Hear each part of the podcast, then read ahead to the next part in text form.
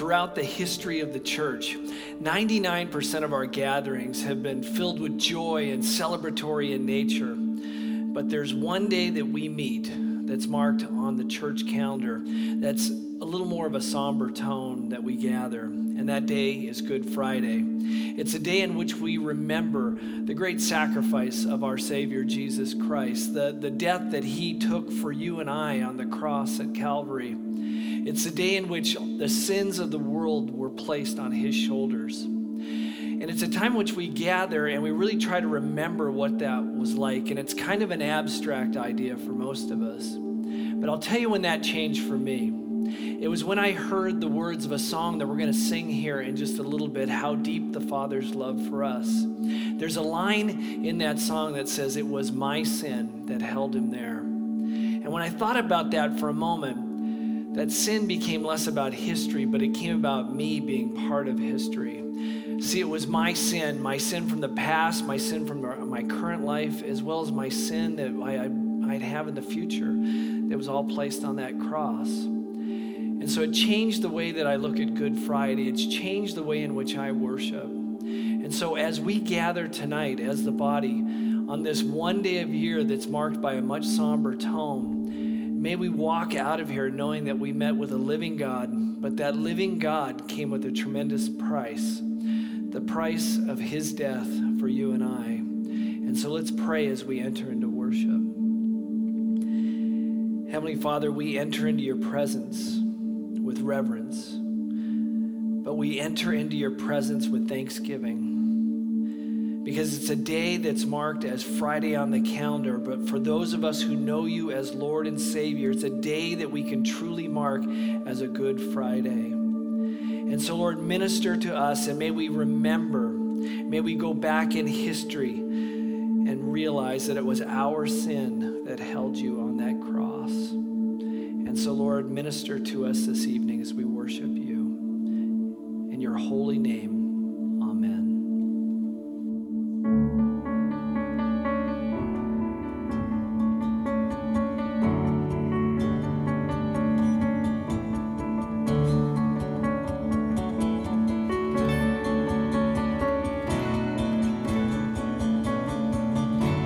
sing with us?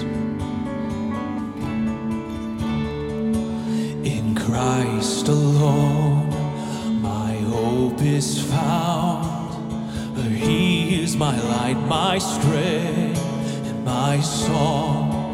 This cornerstone, this solid ground, is firm through the fiercest drought and storm. What heights of love,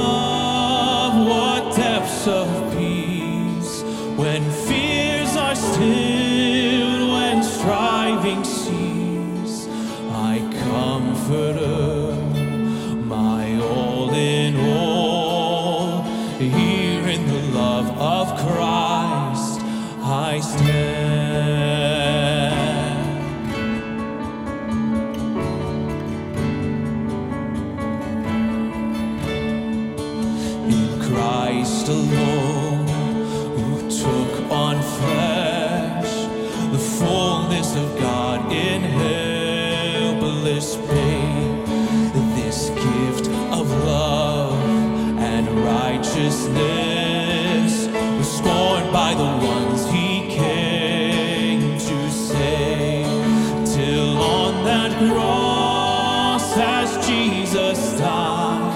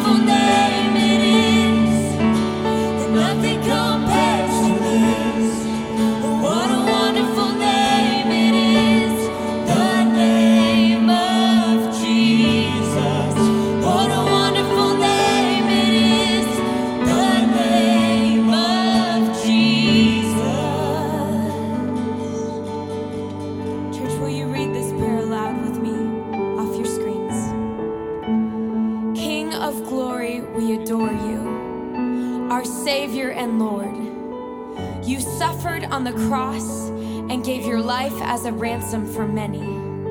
We bless you and thank you for the outpouring of your love and offer our worship today out of unspeakable gratitude. Amen. What can wash away my sin? Nothing but the blood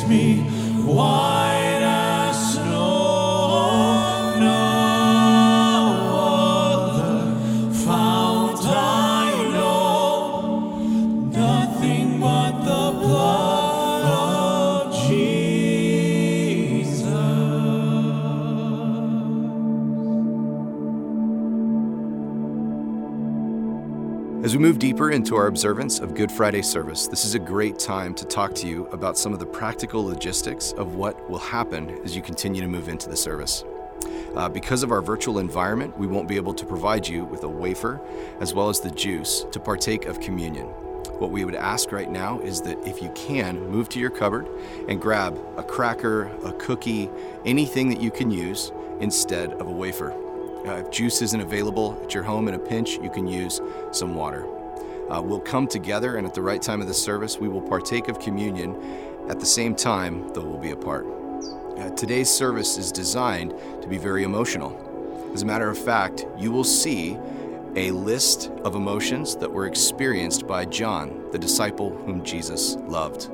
He observed these emotions in different ways. You'll see four of these emotions laid out.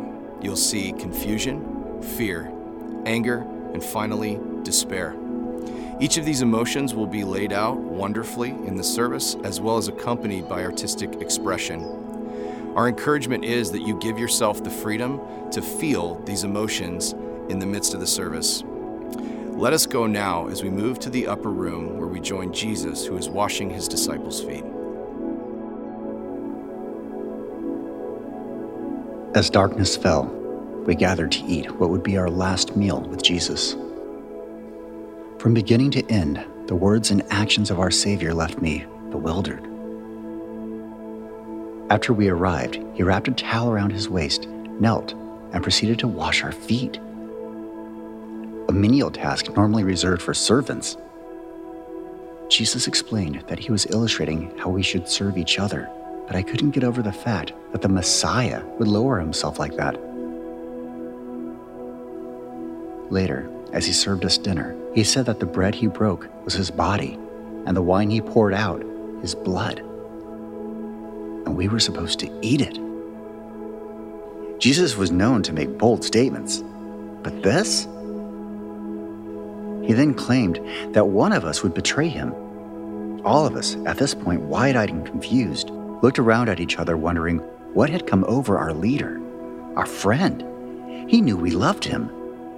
But then he quoted scripture saying, He who shared my bread has turned against me. With that, he dipped his bread in the bowl and offered it to Judas. I couldn't believe it. What betrayal was Jesus referring to? What game was Jesus playing? Jesus then leaned into Judas and said, What you're going to do, do quickly. Why did he seem so passive, so sad? What lay ahead this night? Judas quickly excused himself and rushed into the darkness.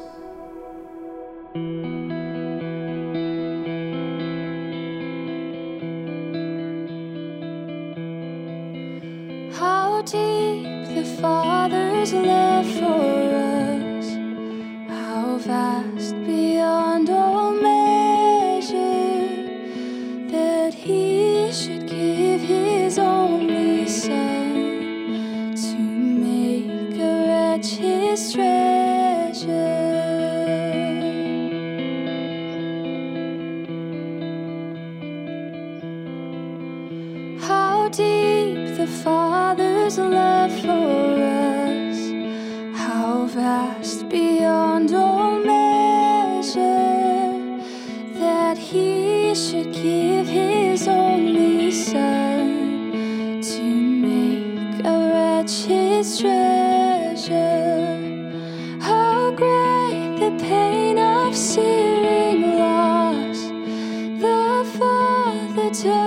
turns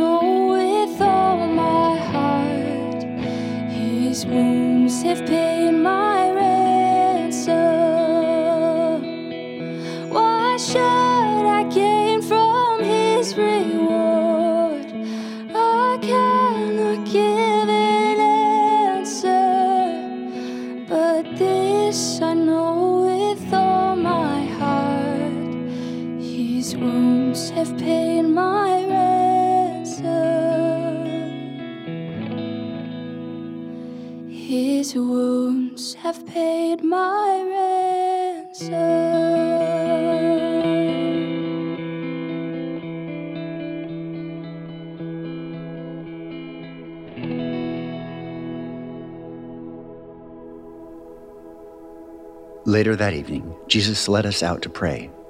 We had been there for some time when we heard footsteps approaching. Under torchlight, we could make out Roman guards in full regalia, swords at the ready with leading the way. His eyes were filled with an anger born of pride and pain. Without hesitation, he greeted Jesus with a kiss full of malice, and the soldiers surrounded him. In that moment, it all began to make sense. Over the last few months, I had noticed Judas brooding on the edges of the crowd while Jesus taught. He had complained before that Jesus didn't seem to be making plans to overthrow Rome like the Messiah was supposed to. These past couple of months, I had noticed that his frustration would sometimes turn to outright anger, and on occasion, fury. In fact, the last straw for Judas must have come when Jesus predicted his own death. A premature death was not the traditional story of the messianic king and conqueror so he must have concluded that Jesus was a fraud. At that moment, something ugly sprouted in my heart. How could he? We had faced so much together. Jesus had done so much for him. I looked to Jesus, expecting him to challenge Judas and put him in his place. Instead, I saw his eyes fill with sorrow and compassion as he looked down upon the wretch. With that, the soldiers led him down the hill, the flickering torches swallowed by the darkness of night.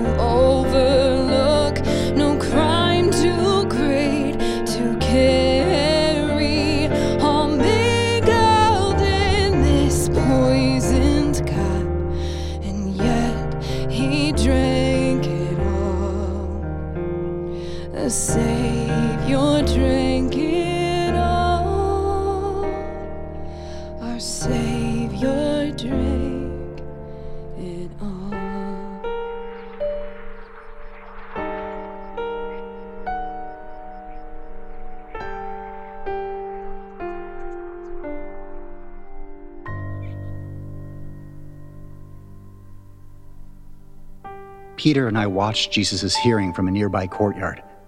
Peter's forehead glistened with sweat. I thought he stood too near the fire, but the wringing of his hands and constant pacing indicated his level of panic. His focus was broken by a voice of a girl. Weren't you with Jesus? she asked. No, Peter shot back. You're surely one of his disciples, another said. I don't know him, Peter growled. A little later, a third exclaimed, You certainly walked with Jesus. At this point, Peter shook with paranoia. He couldn't afford to be associated with this nearly convicted criminal. The story of his life seemed to be falling apart in front of him. Peter lost control of himself. He denied Jesus. He even cursed, declaring that he had no idea what they were talking about. The crowd sat stunned. The rooster's crow pierced the silence. From afar, Jesus caught Peter's eye. All I could hear was his helpless weeping as he stumbled outside into the darkness.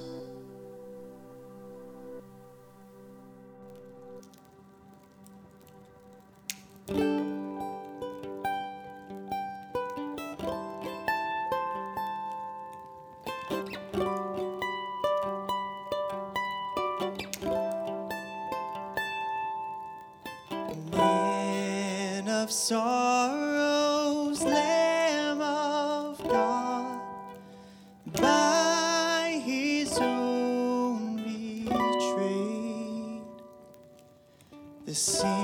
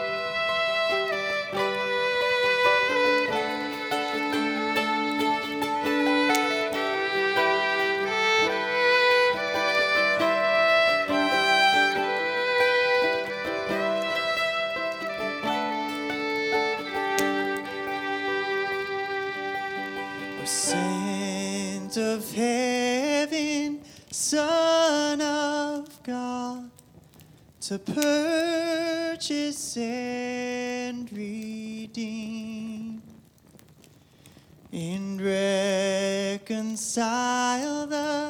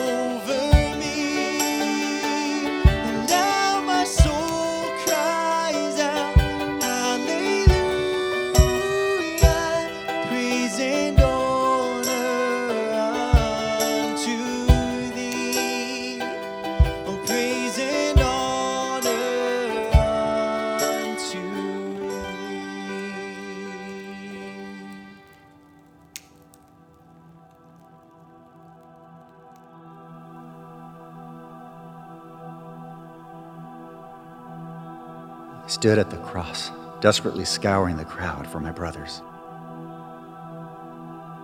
But none were to be found.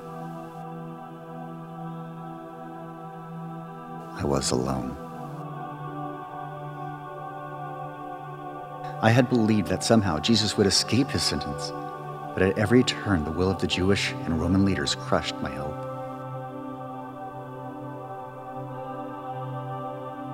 Even Jesus seemed to have given up. Hours before, he put up no resistance as the soldiers beat, whipped, and crucified him. At this point, the story of our last three years together was meaningless. Despair gripped my spirit, weakened my knees, clouded my vision. Mary stood next to me. Her heart broke more than my own. Her primal maternal screams expressed the hopelessness we all felt. I could stay upright only because Jesus said she should be my responsibility now. But what was the point? The brutal death of her son would surely send her to an early grave as well. Every last shred of hope dissipated with Jesus' final gasp.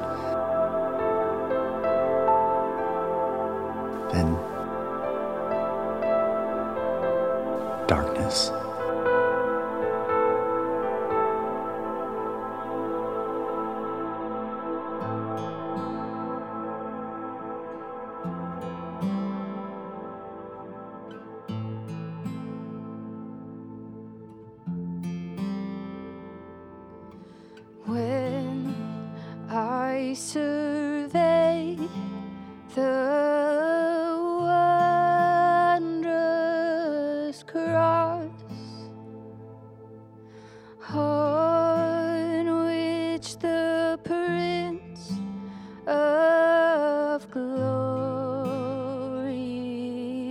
died.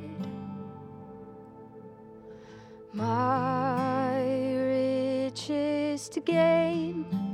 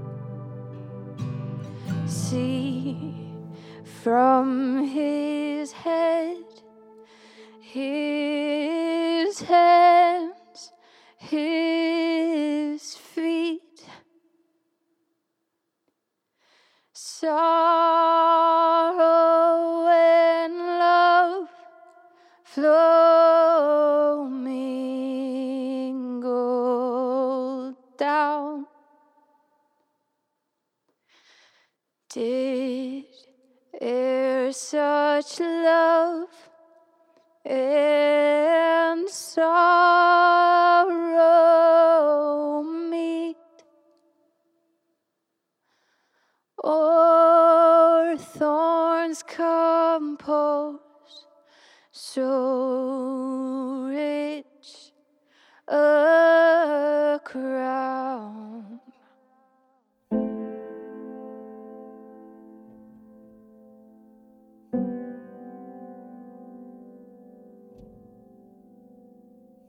Good Friday, a time when the church gathers together, and yet you're there and we're here. A time when the church remembers the death of Jesus Christ. A time that the church gathers together and celebrates the Lord's Supper. It's kind of a problem. How do we do that at a time like this? And yet, it's an opportunity. This isn't the first time in history that the church has struggled to gather. I think of the persecuted church who partook of the Lord's Supper in, in forests, in basements, in prisons, in homes. In homes. In Mark chapter 14, in the very first Lord's Supper, Jesus and his disciples gathered in a home, a guest house. And Jesus explained to them what was about to happen in the coming days his death. And so he took the bread and he took the cup and he talked about atonement. In Acts chapter 2, we read that the followers of Jesus Christ gathered in homes to break bread, in homes. And so, where you are right now, hopefully you've grabbed something to represent the body of Jesus Christ a loaf of bread, a piece of bread, and something to represent the cup, the blood of Jesus, a glass of wine, grape juice, maybe water. And in 1 Corinthians chapter 10, though we're apart, we're reminded that communion is all about common union, unity in the body of Christ. And we don't have to be together for that to happen. In fact, what unifies us is just that the body of Christ. And so, as you are gathered apart together tonight, I want to encourage you to hold on to the bread and the cup and prepare together to take communion, the Lord's Supper, common union, apart but together.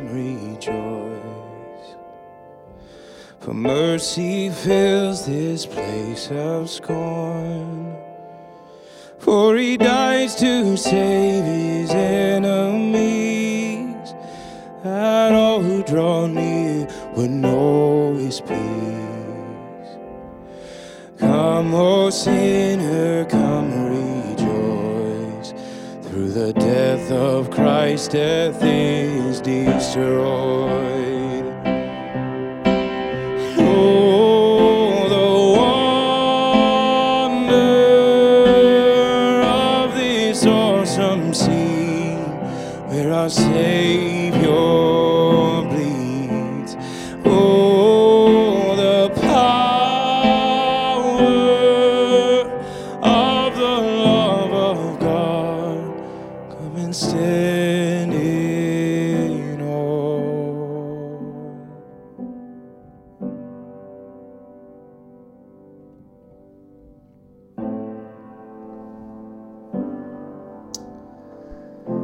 family, as we gather together now, I encourage you to take your bread. We're going to remember the sacrifice of Jesus Christ, the same way that he did with his men all those years ago. They'd gather in an upper room, and he would break the bread and he would give it to them. And he would say, This bread represents my body, which is given for you. Would you take this in remembrance of me?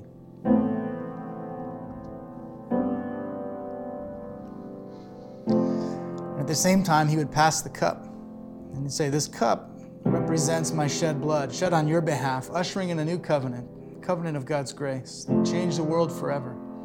As often as you take of it, would you do this in remembrance of me?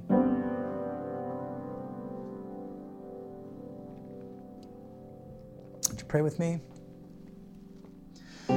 Father, we thank you so much for a night like this that we get to stop and we get to slow down and we get to remember the sacrifice you made for us, for our benefit. God, we called this Good Friday because it's good for us. It was not a Good Friday for your son. God, it came with a great cost, his very life. And yet, God, you saw fit, you saw worthy to pay that price so that I could stand here and be forgiven. So, God, I thank you for that. Thank you for all that this sacrifice means. God, I thank you from every son and daughter inside of your family for what the sacrifice means to us. God, grace that we cannot understand, we cannot fathom. So, God, thank you. God, we thank you that we don't have to live on Friday, but God, we can look forward to Sunday and the hope that is coming. So God, let us fix our eyes on your Son, Jesus Christ, the author and perfecter of our faith. We love you. We thank you. We pray all of this in Jesus' name. Amen. So, as most of us know, we call today Good Friday. Good Friday. I've said this before, but I'll say it again, and we're going to wrestle with this right now. I've, and I first became a Christian, I've always wondered why do they call it Good Friday? I, I know in hindsight why we call it Good Friday, but when you read the gospel accounts, and as we've walked you through today, just John's account of that original Friday, Thursday, Friday, it doesn't feel very good. And so I don't know about you, but I've always felt the last 40 years since I've been a Christian somewhat of a disconnect every Good Friday that we have between reading the gospel accounts and all of their honesty about that day and, and then what we call it in hindsight, almost like a bad Friday versus a Good Friday disconnect. In, in other words, why do we vacillate? What, what is this disconnect between the negative aspect of this day that you feel all through the gospel as Jesus died and everybody was so surprised, but the positive outcome that we all know in hindsight uh, exists because of this day? Why that disconnect? I've always wondered this why can't we just focus on one of them, preferably the positive thing, which is probably why we call it Good Friday? Why do we have to have this somber, dark, negative experience? Why do we have to focus on four emotions like we have done today in order to get to the positive? And over the years, I've realized something, even though I still feel the disconnect. This is what I've realized about Good Friday and about this day, and that is that the disconnect that we feel is the point. Let me repeat that. The disconnect that we feel between reading the gospel accounts and all of the somberness and the negativity and even the despair that we feel around that original Good Friday, and then how we call it Good Friday, that actually is the point uh, of this entire celebration or worshipful time. Uh, let me explain. Uh, during our time today, we've put before you four emotions uh, that are contained clearly in John's gospel. Four emotions that the original 12 disciples and some of the women went through as they experienced Jesus' passion movement. Uh, those emotions, you might remember, are confusion and then anger, fear, and despair. Uh, the confusion during the Last Supper when Jesus was kind of hinting what was going to happen very soon, and then Judas betrayed. They were all confused by that. And then obviously the anger that was experienced at the arrest of Jesus with the Roman soldiers, and then Judas betraying, and then even Peter at one point cutting off the centurion's ear. I mean, there's just anger all over that event. And then fear obviously with Peter's denial and him being so afraid to even be associated with Jesus, whereas he just said he died for him, and now he's denying that he ever knew him. And then obviously despair with Mary and John at the cross and seeing Jesus die and the utter despair, all of their dashed hopes and dreams at the foot of the cross. I told you guys about this last weekend when we talked about Palm Sunday. Uh, it's going to be a tough week for the disciples and Jesus' followers. And to say it mildly, it's been a tough few days leading up to this Friday. That's the way the original Passion event is described in all four of the Gospels, not the least of which is John. And yet we call it Good Friday. What's that about? Here's why. As we know, as most of us know, both during this terrible event as well as confirmed after this event, God brought the gospel. Let me repeat that. Uh, both during this, this awful passion event that's full of despair and anger, fear and confusion, as well as certainly after it as we move into Easter, God brings the gospel. As John would say, into this darkness came the light the light of God's ultimate plan to bring forgiveness to our souls and grace to our everyday lives. Don't let this escape you. In the midst of the difficulty, in the midst of the trials, in the midst of these four terrible emotions that we've highlighted for you today, that are contained right there in the gospel, uh, in, in, in John's gospel, came the gospel of Jesus Christ the light of forgiveness, the light of His grace, the hope that we have right now, eternal life that is waiting for us. So, in the midst of this, this difficulty, God was up to something much, much, much bigger.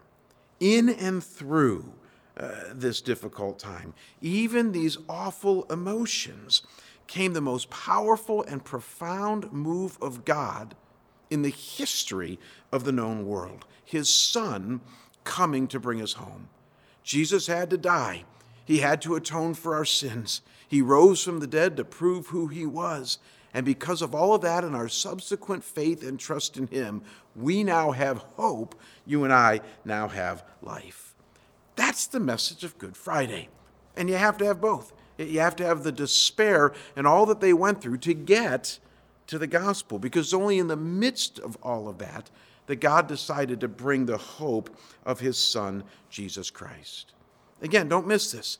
He, didn't bring it despite all the difficulty or around all the difficulty or even in place of all of the difficulty. No, he brought his gospel in and through all of the difficulty. That's the, the message of Good Friday and the difficulty of it. And here's what you and I might take into our lives today as we remember this original Friday event. And that is that God still does that today. That in the midst of our darkness, in the midst of our very difficult times, in the midst of our emotions that we go through today, emotions like confusion, fear, anger, even despair, because we all go through this, God is in the habit of entering into that, like He did that very first Good Friday, and bringing His best, bringing His grace, His love, His forgiveness, His activity, bringing the gospel into our lives. Could that be more timely to what our culture is going through right now? With COVID 19 and the incredible fear that people have, with the isolation that many of us have had to go through, and, and, and, and the, the confusion that that might bring, even the anger that some of us might go through, the physical and health struggles that some of you might be going through, unemployment that millions are going through right now. I mean, these are difficult times that elicit an incredible amount of emotions, even in the lives of followers of Jesus Christ. And so, as we remember that, that first Good Friday event, the Passion event, and as we've highlighted for you these emotions that they went through, don't miss. Those emotions are part of life, those are part of, of this fallen world. And God allows us to go through those. But right in the midst of them, as Jesus is dying, as Jesus comes for you, right in the midst of that, he brings his goodness, his grace, his atonement, his forgiveness, his love for you. That's Good Friday. And that's why we call it good. Some of you are saying right now, well, Jim, you haven't quoted any scripture yet. well, I got one for you. Uh, before we allow our pastor, Ray Larson, to close our time together with a wonderful closing benediction, uh, let me read for you how Peter, one of Jesus' closest followers, would go on to make sense of this darkness and trials and sufferings that we all have to go through in this fallen world and what Jesus brings into them. 1 uh, Peter chapter 1 verses 3 uh, through 4 and then verses 6 through 9. He says, "In his great mercy, he has given us new birth into a living hope through the resurrection of Jesus Christ from the dead." So that's the good news of all of that. And he says, and we even have an inheritance that can never spoil, fade, or perish.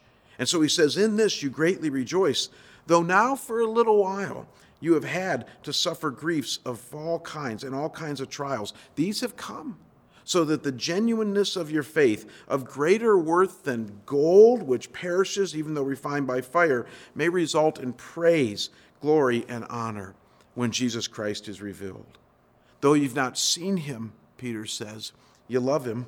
And even though you do not see him now, you believe in him. And you are filled with an inexpressible and glorious joy, for you're receiving the end result of your faith, the very salvation of your souls. So take heart today. I know some of you might have come or tiled in here beat up today a little wondering where God is and what He's up to in the midst of all the things that our culture is going through and the craziness of this time. It's good that we focus on Good Friday because it's good. Yeah, it's filled with some difficulty. The original one was, and it is today. But don't ever, ever forget that God brings His grace, His goodness, His Son, His gospel into our lives in the midst of even these difficult times. Won't you bow with me and let's pray? Father God, it's been great for us today to focus on that original passion event and even the emotions that they went through as they thought that their world was falling apart, as they thought that things were over in a very, very real sense. What they didn't realize, but they soon would, God, is that you were actually doing your best work in the midst of all of that. you were bringing your gospel and your grace, your truth and your goodness, your forgiveness, your atonement into the midst of that darkness. And that's what makes that Friday a good Friday. That's where we feel that disconnect, Father. And God, I pray that as we too today are struggling with the continual darkness of this fallen world, with all the things that are going on in our culture right now, God, would you remind us that you are still very, very active and that you have brought your grace and your goodness, the salvation of our very souls, as Peter says, into this darkness. And that light shines. And as John would say, it even dissipates, it gets rid of that darkness. So, God, I pray that as we continue to focus this weekend on what Jesus has done for us, how he has come for us to die for our sins and bring us hope and forgiveness, eternal life. And then, Lord, as we move toward this resurrection experience, God, lift up our souls, give us joy as we focus on your glory. And I pray these things in Jesus' holy and precious name. Amen. As our service draws to a conclusion, there will be some prompts on your screen. These are to guide you in further reflection or perhaps discussion if you're with a friend or family. Our Good Friday services are often dark, filled with sadness, very normal as we stop to consider the sufferings of our perfect Savior. That being said, we know the conclusion to the story the victory that comes on Easter morning. And until we gather again on Easter morning, may the grace of our Lord Jesus Christ, the love of God, and the fellowship of our Holy Spirit be with us all. Amen.